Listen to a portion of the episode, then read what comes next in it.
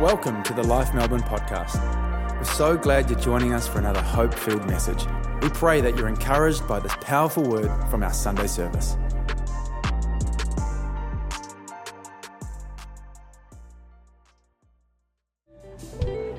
Well, it's brilliant to have you in church today as we start this whole series on ready and willing living in obedience. And I just know God is going to move today. I'm, I'm going to speak, and then we're actually going to open up time for ministry, for God to move. And I just really believe if we're open, God is going to touch our lives in a special way today. Because He's a God that wants to meet us. He's not a God that just wants to speak to us, just wants to tell us what to do, but He's a God that wants to meet with us, wants to encounter us. So, God, we just thank you for the incredible God that you are. And we're praying right now that you show up today. God, I thank you that you are already here. But God, we're asking for you to show up in just a supernatural way, in a way that is fresh, in a way that is anew, that a way that reveals new characteristics about who you are. God, we just pray that for every single one of us that is here today, God, we're asking for you to move in our lives. We're asking that we would hear from you as I speak, that it wouldn't be my words, but it would be your word, touching hearts, bringing change to our lives. So, God, we just open up our hearts to you right now we just love you. We just thank you for the amazing God that you are. We just give you all the honor, all the praise. And, God, we just pray that you would speak. In Jesus' name, everyone said, Amen. Thank you, incredible team. I'm going to ask you back in a moment, but you can, uh, you can enjoy having your seat. So, we're going to turn in our Bibles today to a passage in, in Mark 10 verse 17 to 22. And Jesus is starting on his way, and a man ran up to him and fell on his knees before him, and he said, Good teacher, what must I do to inherit eternal life? And Jesus answered him, Why do you call me good? No one is good except God alone. You know the commandments you shall not murder, you shall not commit adultery, you shall not steal, you shall not give false testimony, you shall not defraud, honor your father and your mother. Teacher, he declared, all these I have kept since I was a boy. And Jesus looked at him and loved him. And he said, One thing you lack go sell everything you have and give to the poor, and then you will have treasure in heaven. Then come and follow me. At this, the man's face fell. He went away sad because he had great wealth. And this, uh, this account in the Gospels, it's also shared in Matthew and Luke as well. And so we know from their accounts, they describe this man as a rich young ruler. And he knew the Old Testament law to a T. He was probably a ruler in the synagogue, uh, the Jewish synagogue, or maybe a ruler in the Jewish courts but he knew the law through and through. But despite that, there's something in him that knows that he is still lacking. And he comes to Jesus in desperation and he falls at the feet of Jesus and he says, Good teacher, good teacher. And Jesus responds back to him. He says, Why do you call me good? He's trying to just nudge him at this point. It's only God that's good, it's only me that's good. And then he replies and he, he says to him, You know the commandments to love the Lord. You know, all the, he lists off all the commandments. And the, the young ruler says, I've kept these commandments since I was a little boy. And Jesus looks at him, and I love that point, and he loves him. And he says to him, I see what's lacking. And he says, Go sell all your possessions, give them to the poor so that you'll have treasure in heaven, and then come and follow me. See, Jesus looked at that young man and saw that other things had his devotion. It wasn't just about following the law, his wealth had his devotion. And I was, as I was reading this scripture this week, you know, so often as Christians, we can get caught in what does it mean to follow Jesus? Like, give me the list of what it means to follow Jesus. Give me the rules of what it means to follow you, God. But Jesus is like, it's far more than that, guys. Christianity, the essence of Christianity, is giving our lives to Jesus Christ. It is giving our full devotion, giving our hearts to Him. And as we do that, obedience comes because we just want to give Jesus everything. We come from that place of devotion, not obligation. So, what I want to speak about today is obedience and the question are we obeying out of devotion or obligation? Obedience, a question, a matter of obligation or devotion.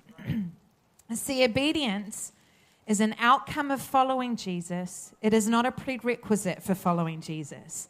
We don't have to be good enough to follow him. He is the one that makes us good enough. As we follow him, he changes us. He speaks to us. He reveals his word to us. He reveals his ways to us. He leads us to life and life everlasting. But it happens because we follow him. He empowers us. He is with us. He walks with us. I love what C.S. Lewis says. The Christian does not think God will love us because we are good, but that God will make us good because he loves us. See, Christianity, it's about this expansive life that God wants to lead us into. This life where He is our Lord, where He is our God, where we trust Him because He loves us so much. So we know we can walk in His ways because He is a good God and His, His will towards us, His intention towards us is good so we can trust Him. We can trust His word. We can trust what He asks of us because we're following Him and His goodness is so great. See, we can't settle a Christianity that is just the bare minimum of what it means to get to eternal life. Like that rich young ruler, just give me the list, Jesus. Give me the list of what I need to do to get into eternal life, to get into heaven. Just give me the minimum. Give me the minimum of what's needed. And Jesus is like, no, no, no, I'm not giving you the list. I want your whole heart. I want your life. I want your devotion. I want everything.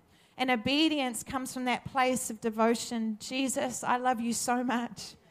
Look at what you've done for me. Look at how you've set me apart. Look at the freedom that I'm walking in because of you. And because of that, we respond to his goodness, knowing how incredible he is, walking in his grace, not walking in our goodness, but allowing him to lead us. So, obedience, a matter of devotion or obligation. See, all through scripture, we see obedience and love going hand in hand. John 14, verse 23, Jesus is speaking to his disciples and he says, Anyone who loves me will obey my teaching. My Father will love them, and we will come to them and make our home with them. See, obedience creates this proximity with Jesus. It creates this proximity with the Holy Spirit. It creates this proximity with our Father in heaven because as we obey Him, it invites Him into our lives to lead us, to reveal who He is to us, to reveal who He wants us to be. It creates incredible proximity. I love what John 14, verse 15, again, Jesus speaking into His disciples, and He says, If you love me, keep my commandments.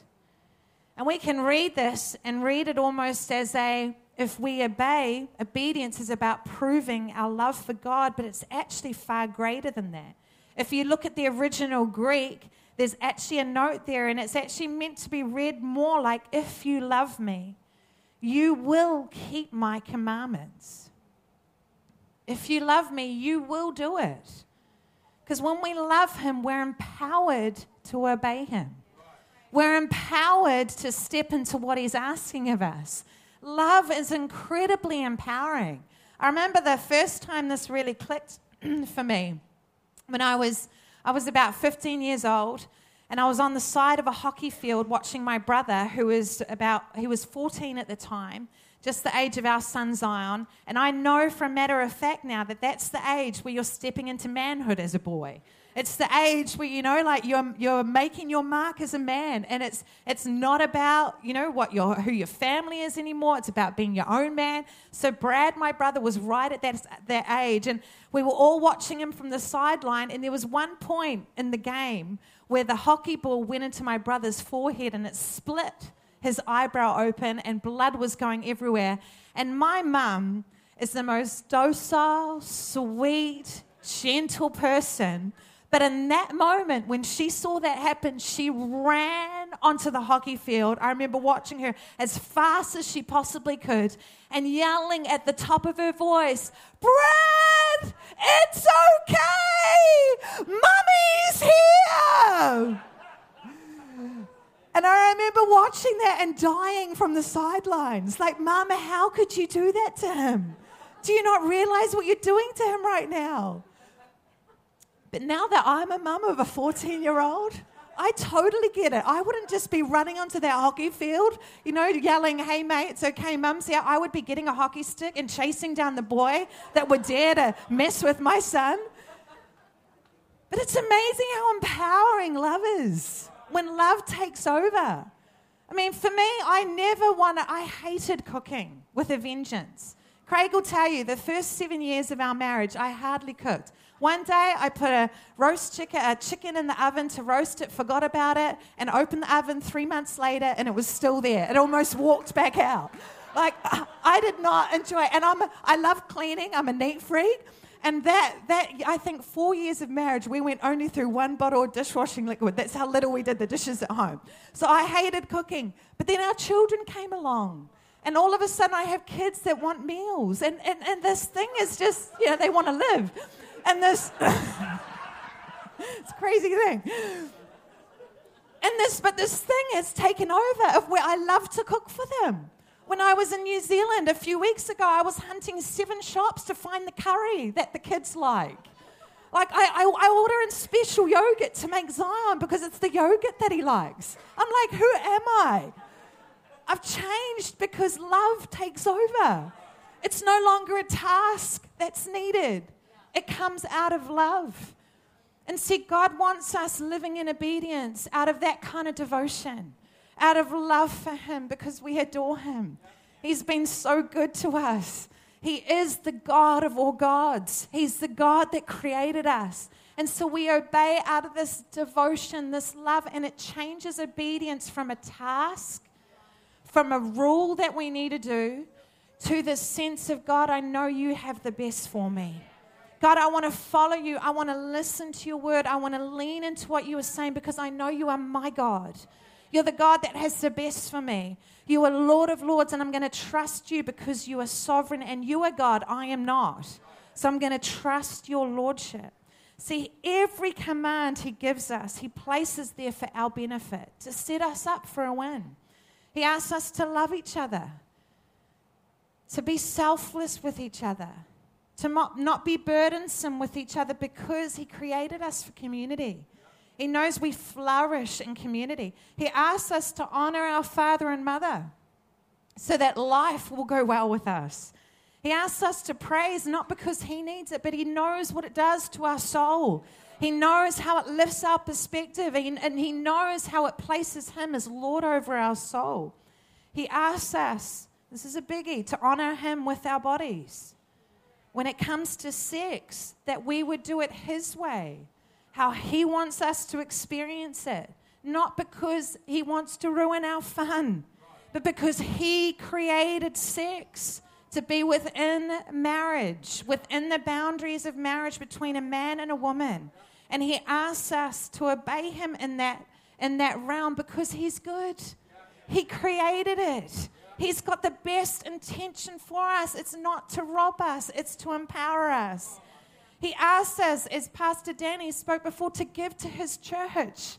Not so he wants to take from us, but because he wants to protect us. He wants us living for an eternal kingdom, not being wrapped up in this earthly world that we live in today. He asks us to pray continually, not because he needs it, but so that we could see heaven come to earth. He asked us to serve so that we would be storing up an eternal reward. Everything He asks of us is for our betterment. It's not for Him. It's because He is God and we are not. He knows us even better than we know ourselves, and we can trust what He asks of us. See, I love what Jeremiah 6, verse 16 says. This is what the Lord says Stand at the crossroads and look. Ask for the ancient paths. Ask where the good way is and walk in it and you will find rest for your souls. His ways are the ancient paths, the paths that have been proved time and time again to set us up for a win. Are we looking for those paths? See, because when we understand obedience in the right way, that it's from this place of devotion, not obligation, we seek out what He's asking. We don't, we're not just looking for the minimal. We're not just looking at just what's required to get me into heaven. No, we're looking at every chance. God, God, how are you wanting me to do this? How do you want me to navigate this? What are you saying in your word? What are you asking of me? In everything, we're coming from that filter of He knows best. So I need to seek out what He's asking me because His way is secure. So, in obedience that is founded in, in devotion, there's three things we're going to look at today. The first thing, it has undivided loyalty. Undivided loyalty. See, devotion to Jesus is not just a feeling that we have towards Him. It's not just this lovey dovey, well, God, I just love you so much today, so I'm going to obey you. No, it's a deep commitment. It is a deep loyalty based on what He's done for us. There is something powerful about loyalty. See, in our household this Friday night, obviously, Carlton was playing Sydney. Any Blues fans here today? few, few people. And so we have a divided household when it comes to footy. We go, Craig and I go for Geelong, but every single one of our other children have been brought by other people. Their loyalty has been completely brought, like unashamedly. Adrian Mazzucchetti, unashamedly, our other children have been, and Joel Spiteri as well, have been completely brought. Our daughter Hope is so kitted out in Carlton stuff now. It is not funny. She's been never that kitted out in her entire life. She's got every piece of Carlton merch you could, you could want. And Easy, our son, now has a little Guernsey, and he's into it. He's like, I don't support cats. Cats are the losing team. I go for Carlton now. and their loyalty's been completely bored. You know that our loyalty has been brought because of what Jesus did on that cross.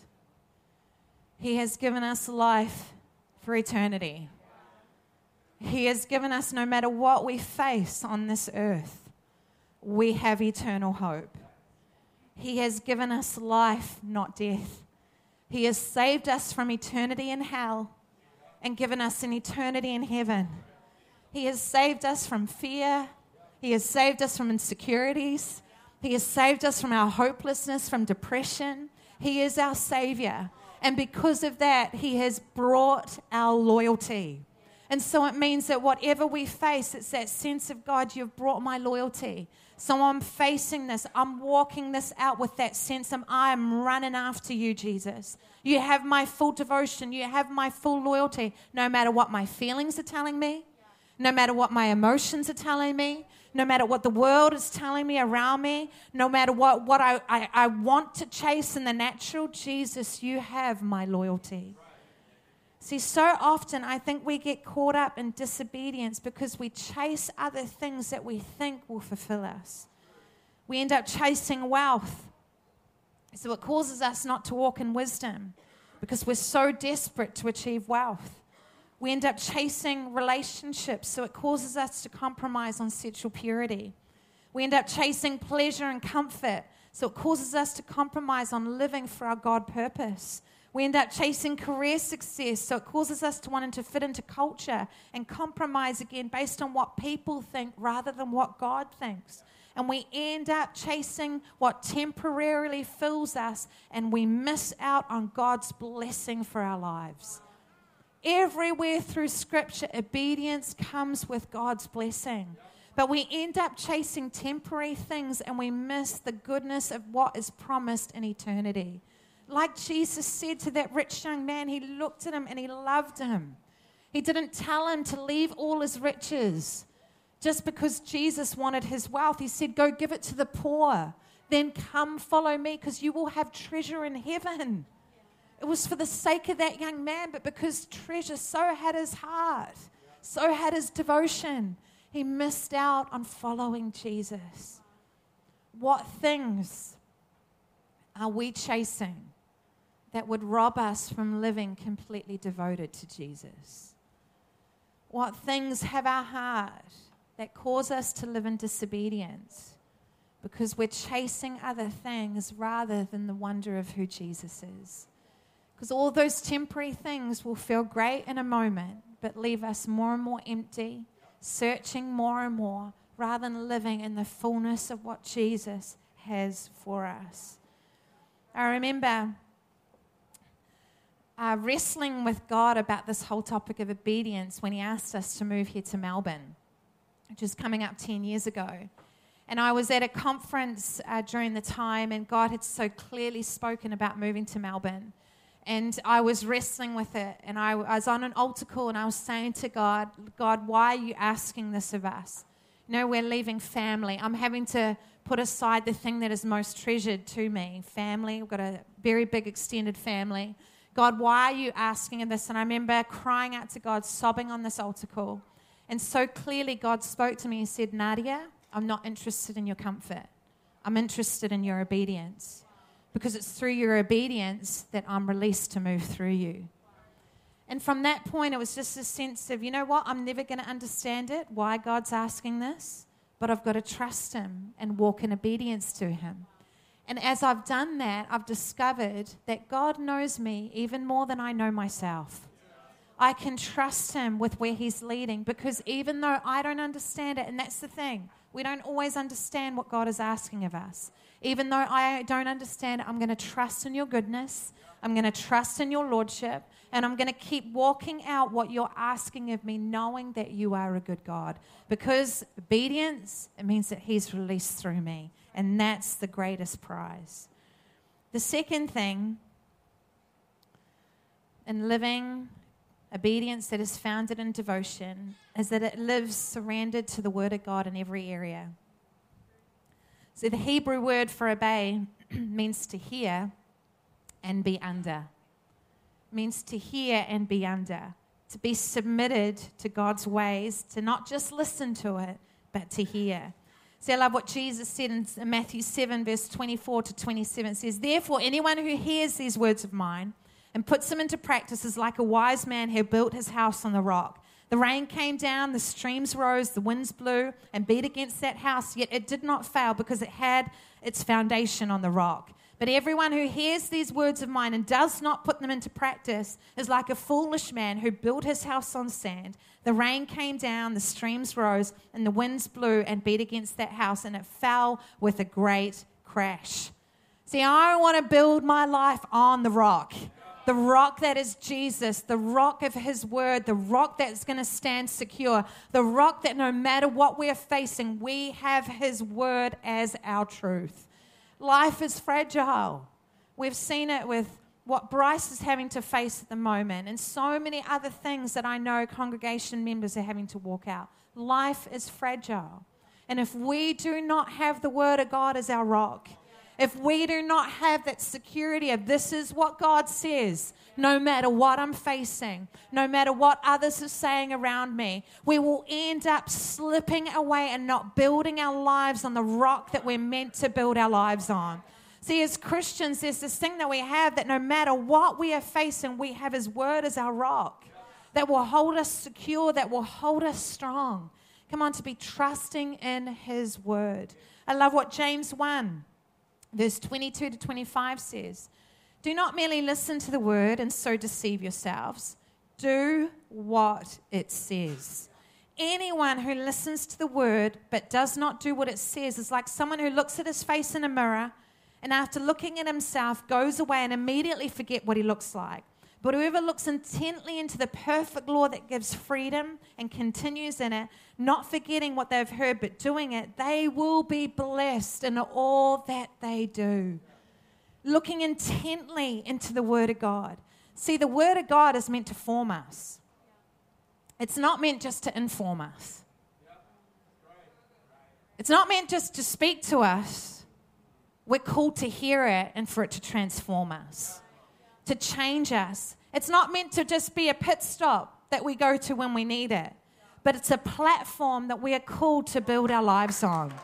It's a, it's a God, I know I'm created in your image, but your word is what allows me to be formed into that image. Your word is what forms us. But I'm going to do this illustration, babes, if you can come up and help me. But so often, what we do, like that scripture says, is that we start, you know, we, we maybe go, if you can go over there, babes, we, we go, we look at scripture like this one here, like we're looking into a mirror. Psalm 139, verse 14 I praise you because I'm fearfully and wonderfully made. Your works are wonderful. I know that full well. We look into that scripture, but then we leave it there and we don't take it with us. And so we get caught up in everyday life, caught up in social media, caught up in how everybody is around us. And everyone around us is saying that this is the standard of what's beautiful. This is the standard of where you should be. This is what you should be doing with your life. And instead of carrying the word with us, we end up taking on insecurity. We end up wearing insecurity because we haven't brought God's word with us.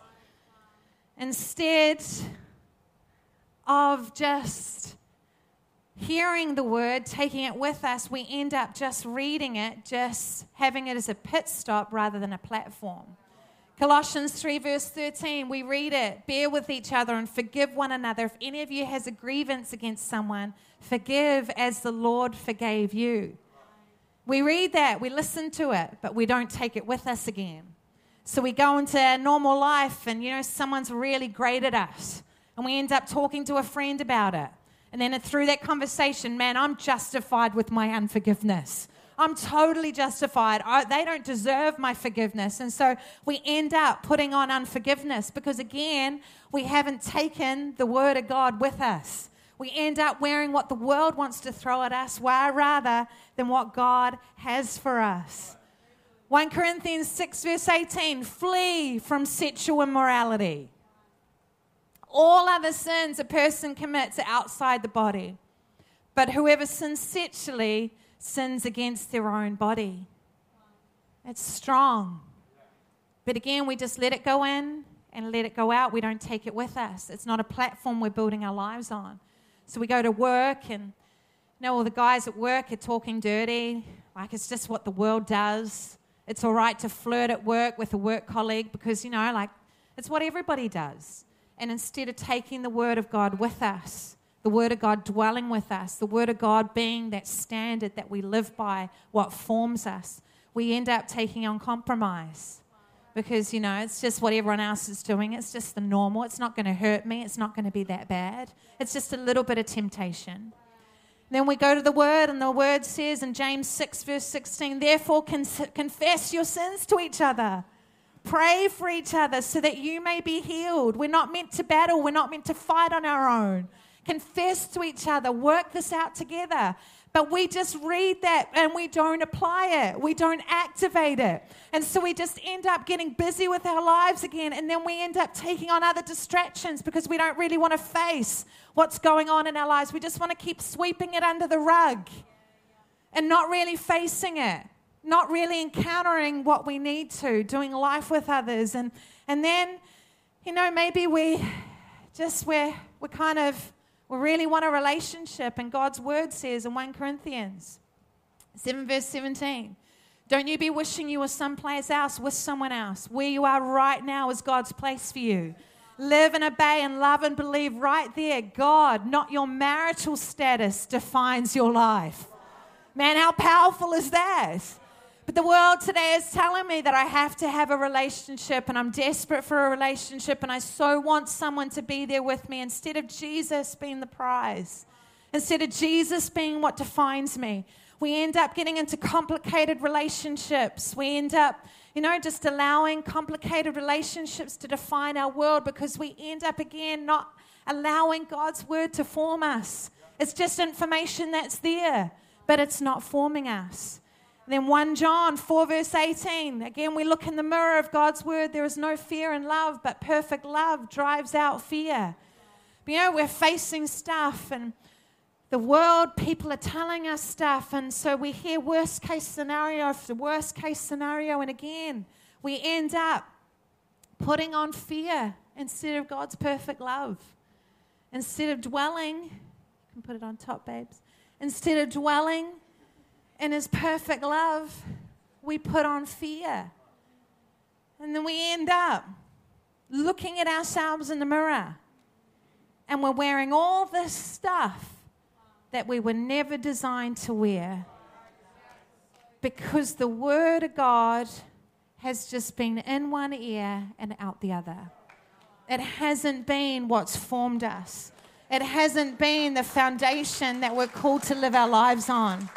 It hasn't been that image that we're called to see ourselves with, see all these things, all these scriptures These are the things we're called to take with us, to treasure, to hold in our heart, to meditate on, to keep dwelling on, because they give us life. They give us the image that Christ has called us to walk in.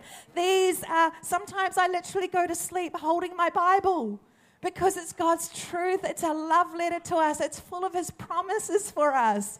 But if we just see God's word as this obligation we've got to do, as this thing that we should do as Christians, it's never going to transform our life the way it's called to transform our life. It is there for our betterment. It's there to form us. It's there to give us life and life in its fullness. If we could just see the Word of God, how God designed it to be released in our lives. Come on, why don't you give God a hand, eh? Get this stuff off. It's incredibly hot.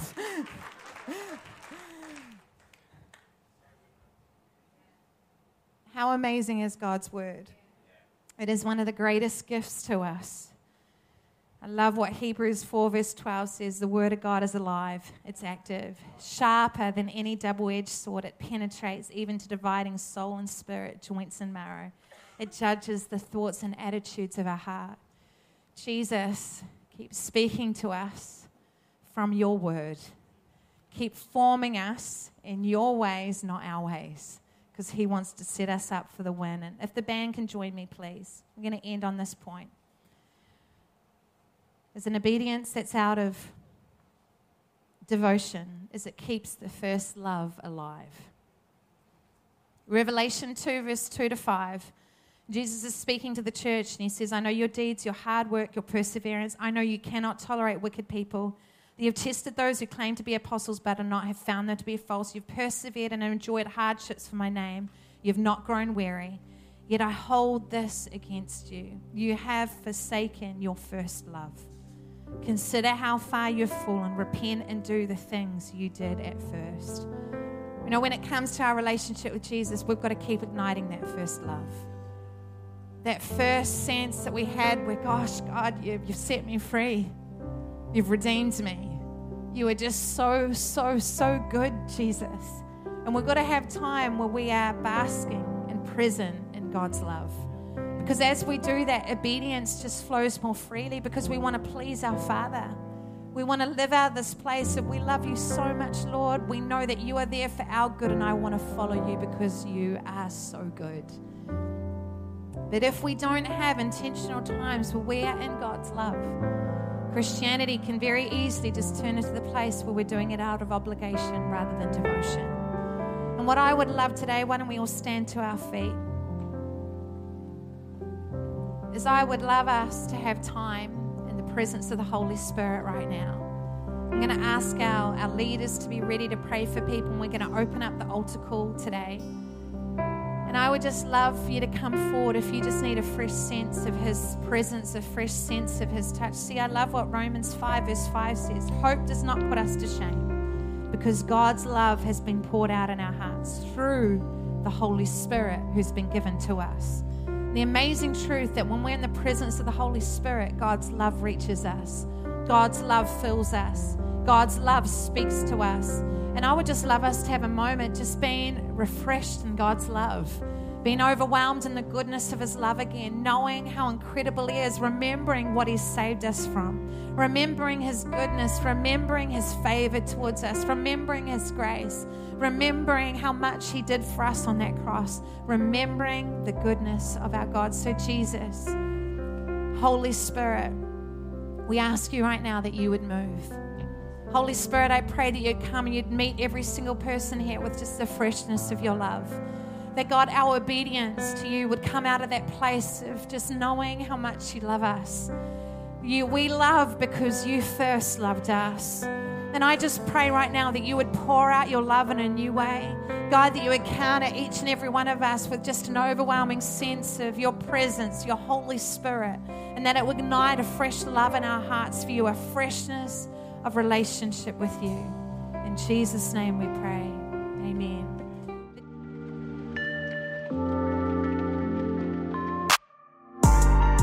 We trust that you are encouraged by this powerful message. You always have a place to call home here at Life, and we invite you to join us for our Sunday services at our Melbourne campus. If you're not in Melbourne, then join us for church online wherever you are in the world. Just head to lifeau.org to stay connected and find out more.